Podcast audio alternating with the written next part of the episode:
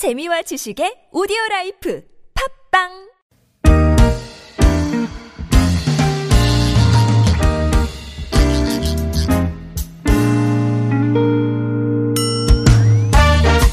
서울 속으로 2부 시작해보죠. 오늘 화요일 건강상담으로 함께하시는 날입니다. 연세대학교 의대 가정의학과 이덕철 교수님 스튜디오에 나오셨습니다. 안녕하십니까? 네, 안녕하세요. 어서 오십시오.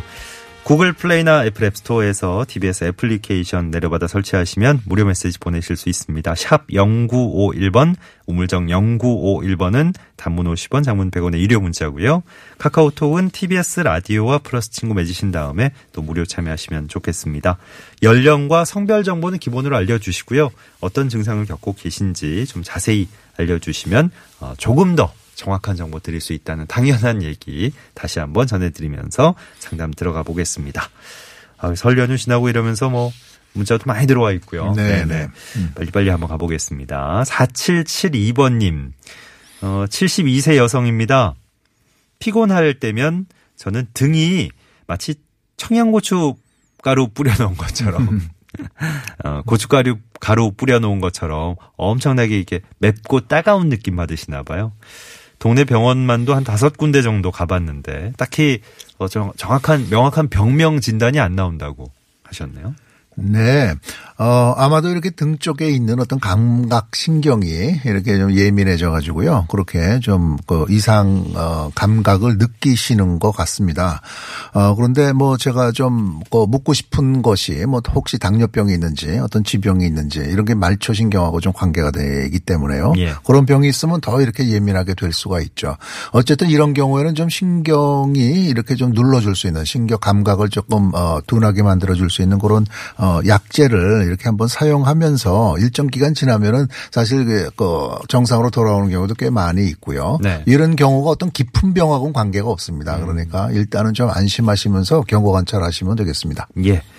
2487번님은 입안에 피곤하면 딱딱한 게 잇몸에 느껴지는데 왜 그럽니까? 하셨나요? 이것도 지금 어떤 상황인지는 잘 구분은 안 되는데요. 잇몸에 있는 거는 이제 가장 중요한 게 치주염이겠죠. 그래서 염증이 자꾸 생기다 보면은 이도 문제가 되고 전신적인 질환도 문제가 되거든요. 이런 부분들이 이렇게 염증이 좀 굳어져서 이렇게 돼 있는 건지 이렇게 잘 구분은 안 됩니다. 근데 좀 한번 좀 그쪽을 한번 눌러보시고요. 통증이 있는지 없는지가 상당히 중요할 것 같고요. 예.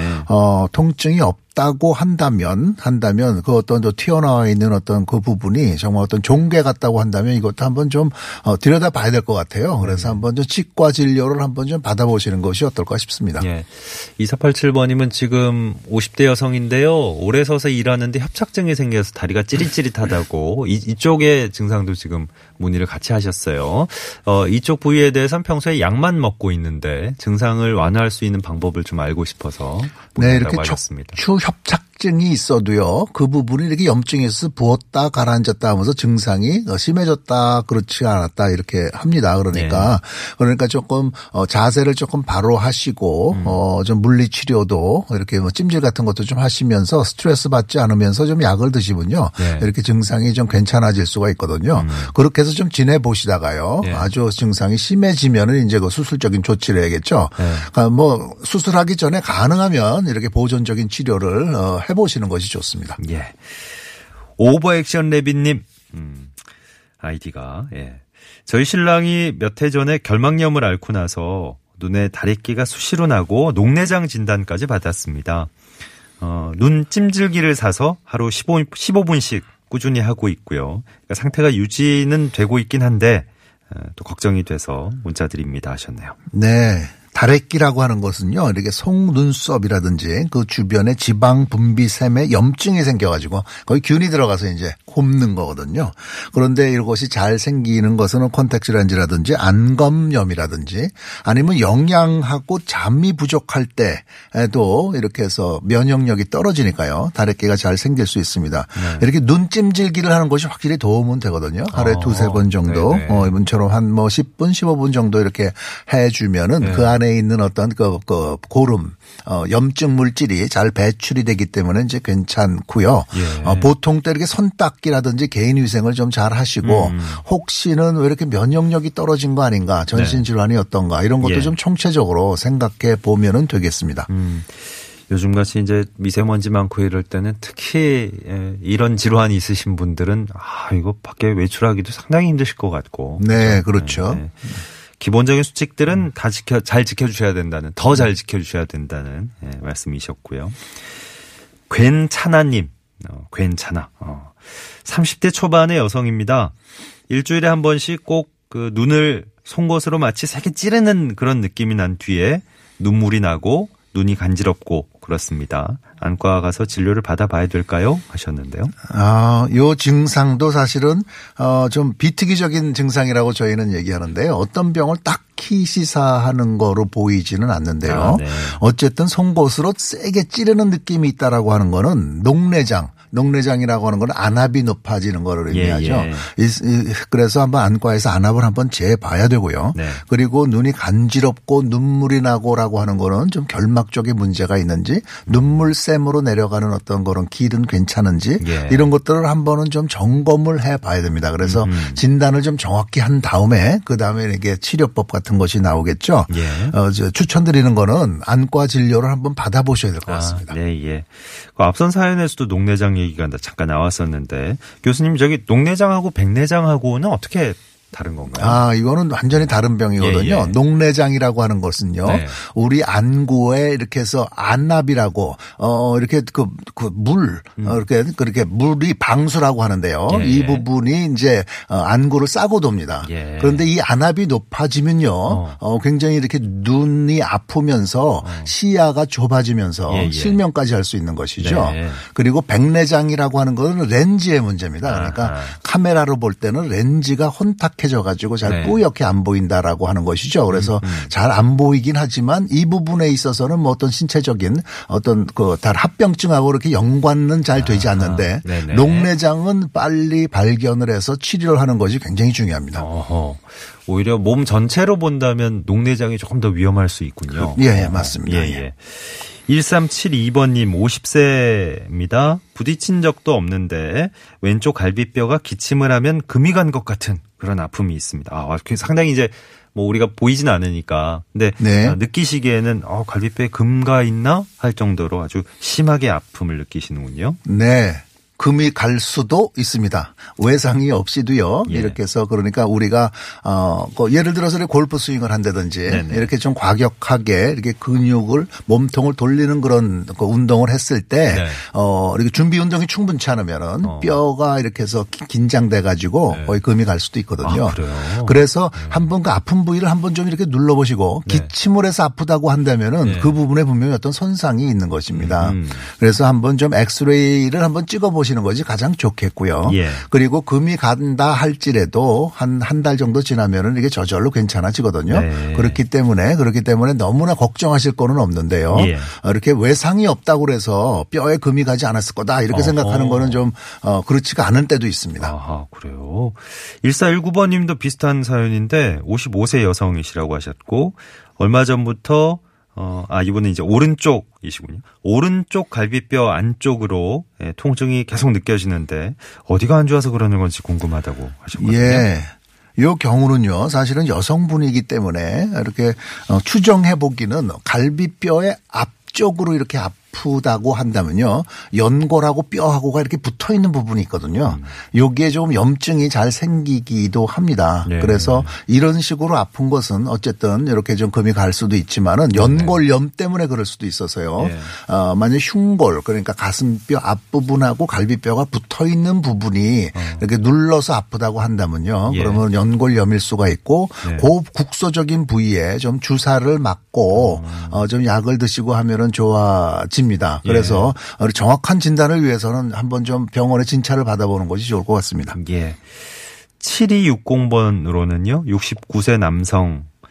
평소 식도염 증상이 있었는데 얼마 전부터는 새벽에 속이 쓰려서 동네 병원에서 처방받아서 약을 먹는데도 더 심해지는 느낌이라고 하셨고요.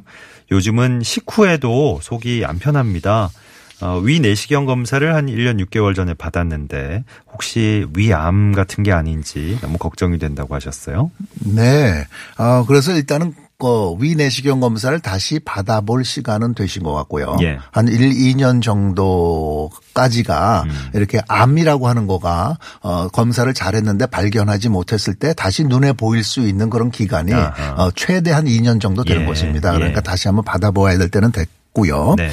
그리고 이렇게 속이 많이 불편하시다고 한다면은 이제 사실은 이건 위암의 증상보다는 위궤양이라든지 심한 위염의 증상하고 더 맞습니다. 사실은요. 네. 네. 그렇기 때문에 너무 걱정하지 마시고요. 이렇게 암에 관련돼서 검사를 받아본 다음에 거기가 이렇게 헐었거나 문제가 있으면 거기에 맞춰서 이렇게 치료를 잘 받으셔야 될 것 같습니다. 네. 증상이 이 정도로 있으면요. 분명히 반드시 검사는 받아보셔야 됩니다. 예.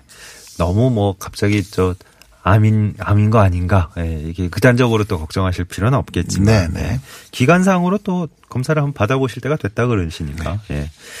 3147번님은 44살 여성입니다. 3년 전부터 혈압약을 먹고 있는데 일주일째 안 먹는데도 수치가 정상으로 나오네요. 이제 그만 먹어도 되는지 알고 싶습니다. 하셨어요. 네. 물론 약을 먹지 않고도 혈압이 정상이라고 하면은 약을 안 먹어도 되겠죠. 근데 단 조건이 있습니다. 그러니까 혈압이라고 하는 거는 변동폭이 크기 때문에요. 네. 어떤 때는 하루에 정상으로 나왔다. 어떤 때는 정상이 아닌 걸로 나오고 막 이렇습니다. 그러니까 혈압을 정확히 측정하셔야 되는데요. 네. 추천해 드리는 거는 아침에 일어나서 30분 내로 한번 재시고 네. 그다음에 자기 전에 한번 재시고 이렇게 해서 일주일을 해 가지고요. 평균을 내봅니다. 평균을요. 네. 그래서 평균이 140에 90 이하로 돼 있어야지 이제 약을 먹지 않을 수 있는 것이거든요. 네. 당뇨병이 있으면 130, 80 정도 되고요. 그래서 이렇게 평균을 낸 다음에 충분히 떨어져 있을 때 적어도 130, 80 정도는 됐을 때 이럴 때는 약을 먹지 않고 한번 지내볼 수도 있습니다. 운동 잘 하시고 이렇게 살 빼고 하면서요. 예. 지금 딱 일주일 수치를 쟀는데 정상적으로 나왔다 그러시거든요. 지금 교수님 방금 전에 말씀하신 이런 방식으로 재보셨는지는 잘 모르겠습니다. 네. 근데 만약 그러시다면 앞으로 한 얼마 동안은 관리를 잘 하시면서 스스로 관리 잘 하시면서 한번 약 안 먹고 지내보시는 것도 괜찮으실 것 같아요. 네. 예. 영원한 솔로님. 눈밑이 자꾸 떨리는데 이게 영양 부족인가요? 스트레스를 많이 평소에 받는데 이것도 영향이 있을까요? 물어보셨습니다. 네, 이렇게 눈밑이 떨린다는 증상은 흔히 볼 수 있는 증상이고요. 우리가 마그네슘 이렇게 영양소가 부족하다고 많이들 이렇게 알려져 있죠. 그런데 사실은 이렇게 마그네슘 검사를 해보면 이렇게 떨어져 있는 부분이 많지는 않고 또 이 마그네슘을 줬을 때도 증상이 그냥 호전되는 사람도 있지만 그렇지 않은 경우도 많습니다. 예. 그래서 여러 가지 원인이 있다라고 하는 거를 한번 말씀드리고 싶고요. 네. 제가 경험한 바로는 스트레스가 가장 많습니다. 그러니까 그래서 좀 마음을 편히 하시면서 이것이 큰 병이 아니다. 그런데 이거를 뇌졸중의 전조 증상이 아닌가 걱정하시는 분들이 참 많이 계시거든요. 그런데 분명히 뇌졸중의 전조 증상은 아니고요. 예. 이렇게 영양 섭취 잘 하시고 좀 이렇게 편히 쉬시는 그런 조치로서 좋아지실 것입니다. 네. 정란님도 비슷한 증상을 호소하셨었는데 뭐 비슷하게 답이 됐을 것 같고요. 그거 말고 또 하나 질문하신 게 비문증이 이게 치료가 잘 안 된다고 들었는데 그냥 견뎌야 합니까? 딱히 방법이 없을까요? 같이 질문을 하셨거든요. 그래 비문이라고 하는 건 눈앞에 뭐가 이렇게 떠다니는 것처럼 이렇게 보이는 거를 얘기를 하시는 거죠. 그런데 이 부분이 그렇게 큰 문제는 있지 않는데요. 갑자기 이렇게 시력이 조금 나빠지거나 문제가 있을 때는요. 그냥 괜찮지가 않고 그게 다른 병 때문에 생기는 증상일 수가 있으니까요. 좀 주의를 요하시고 그렇지가 않으면은 그냥 이렇게 두고 보시는 것이 경과 관찰하는 것이 우리 보편적인 계획입니다. 예. 지창원입니다. 한 아이디를 갖고 계시네요. 47세 남성입니다. 한 달 전부터 오른쪽 발목이 많이 부었는데 특별히 어디 다친 건 아닌데 이런 증상이 생기네요. 정형외과 가봤더니 별 이상이 없다고 하고 엑스레이 찍어봐도 별 이상은 없고요. 뭐 이상이 없다고 나오니까 증상은 이렇게 있는데 좀 답답합니다 하셨어요. 네. 이 부분은 좀 잘 봐야 되는데요. 이렇게 발목이 부은 것처럼 보이지만은 그렇지가 않고 한쪽 다리에 발하고 발목 부위가 보인다고 한다면 보면 예. 이게 정형외과적인 관절이나 뼈하고 좀 관계가 없이 혈액순환의 문제일 수도 있는 것이거든요. 예. 이렇게 되면 이제 내과적인 질환이 되는 거겠죠. 이 구분할 수 있는 방법은 이게 관절하고 뼈가 아픈지 안 아픈지요. 예. 아프지가 않고 부어있다고 한다면 어떤 말초, 동맥, 정맥 쪽에 어떤 문제가 있는 건 아닌지 이런 혈액순환의 문제가 있는 건 아닌지 잘 살펴봐야 됩니다. 예. 그래서 만약에 아프지 않으면은 좀 내과적인 진찰을 한번 받아보시는 것이 좋겠습니다. 예예. 정형외과도 한번 가서 진료를 받아보셨는데 별다른 진단이 없었다 그러니까 네 지금 방금 말씀하신 내과적인 진료가 오히려 필요하지 않을까 이렇게 유추를 하셨네요. 연세대학교 의대 가정의학과 이덕철 교수님과 함께한 건강상담 오늘 여기서 마무리하겠습니다. 오늘도 감사했습니다. 네, 감사합니다. 고맙습니다. 다음 주에 다시 뵙겠습니다. 네, 추위는 뭐 이제 점점 없어질 거라 그러는데 대기가 무척 건조하고 네, 미세먼지 걱정도 해야 되고 그러네요. 금요일쯤 아마 전국에 비나 눈 소식이 있을 것 같습니다. 그때까지는 불씨 관리도 좀 잘해 주시고요. 버스커버스커의 정말로 사랑한다면 오늘 끝곡으로 전해드리면서 서울 속으로 물러갑니다. 내일 다시 뵙겠습니다. 고맙습니다. 너무 쉽게 뱉은 말 너무 쉬운 사랑은 다 거짓말이죠. 그래 다 거짓말이죠. 무엇을 원하는지 얼마나 힘든 건지 신경 쓰지 않죠. 또 쉽게 넘어갔나요? 많이 힘들었나요?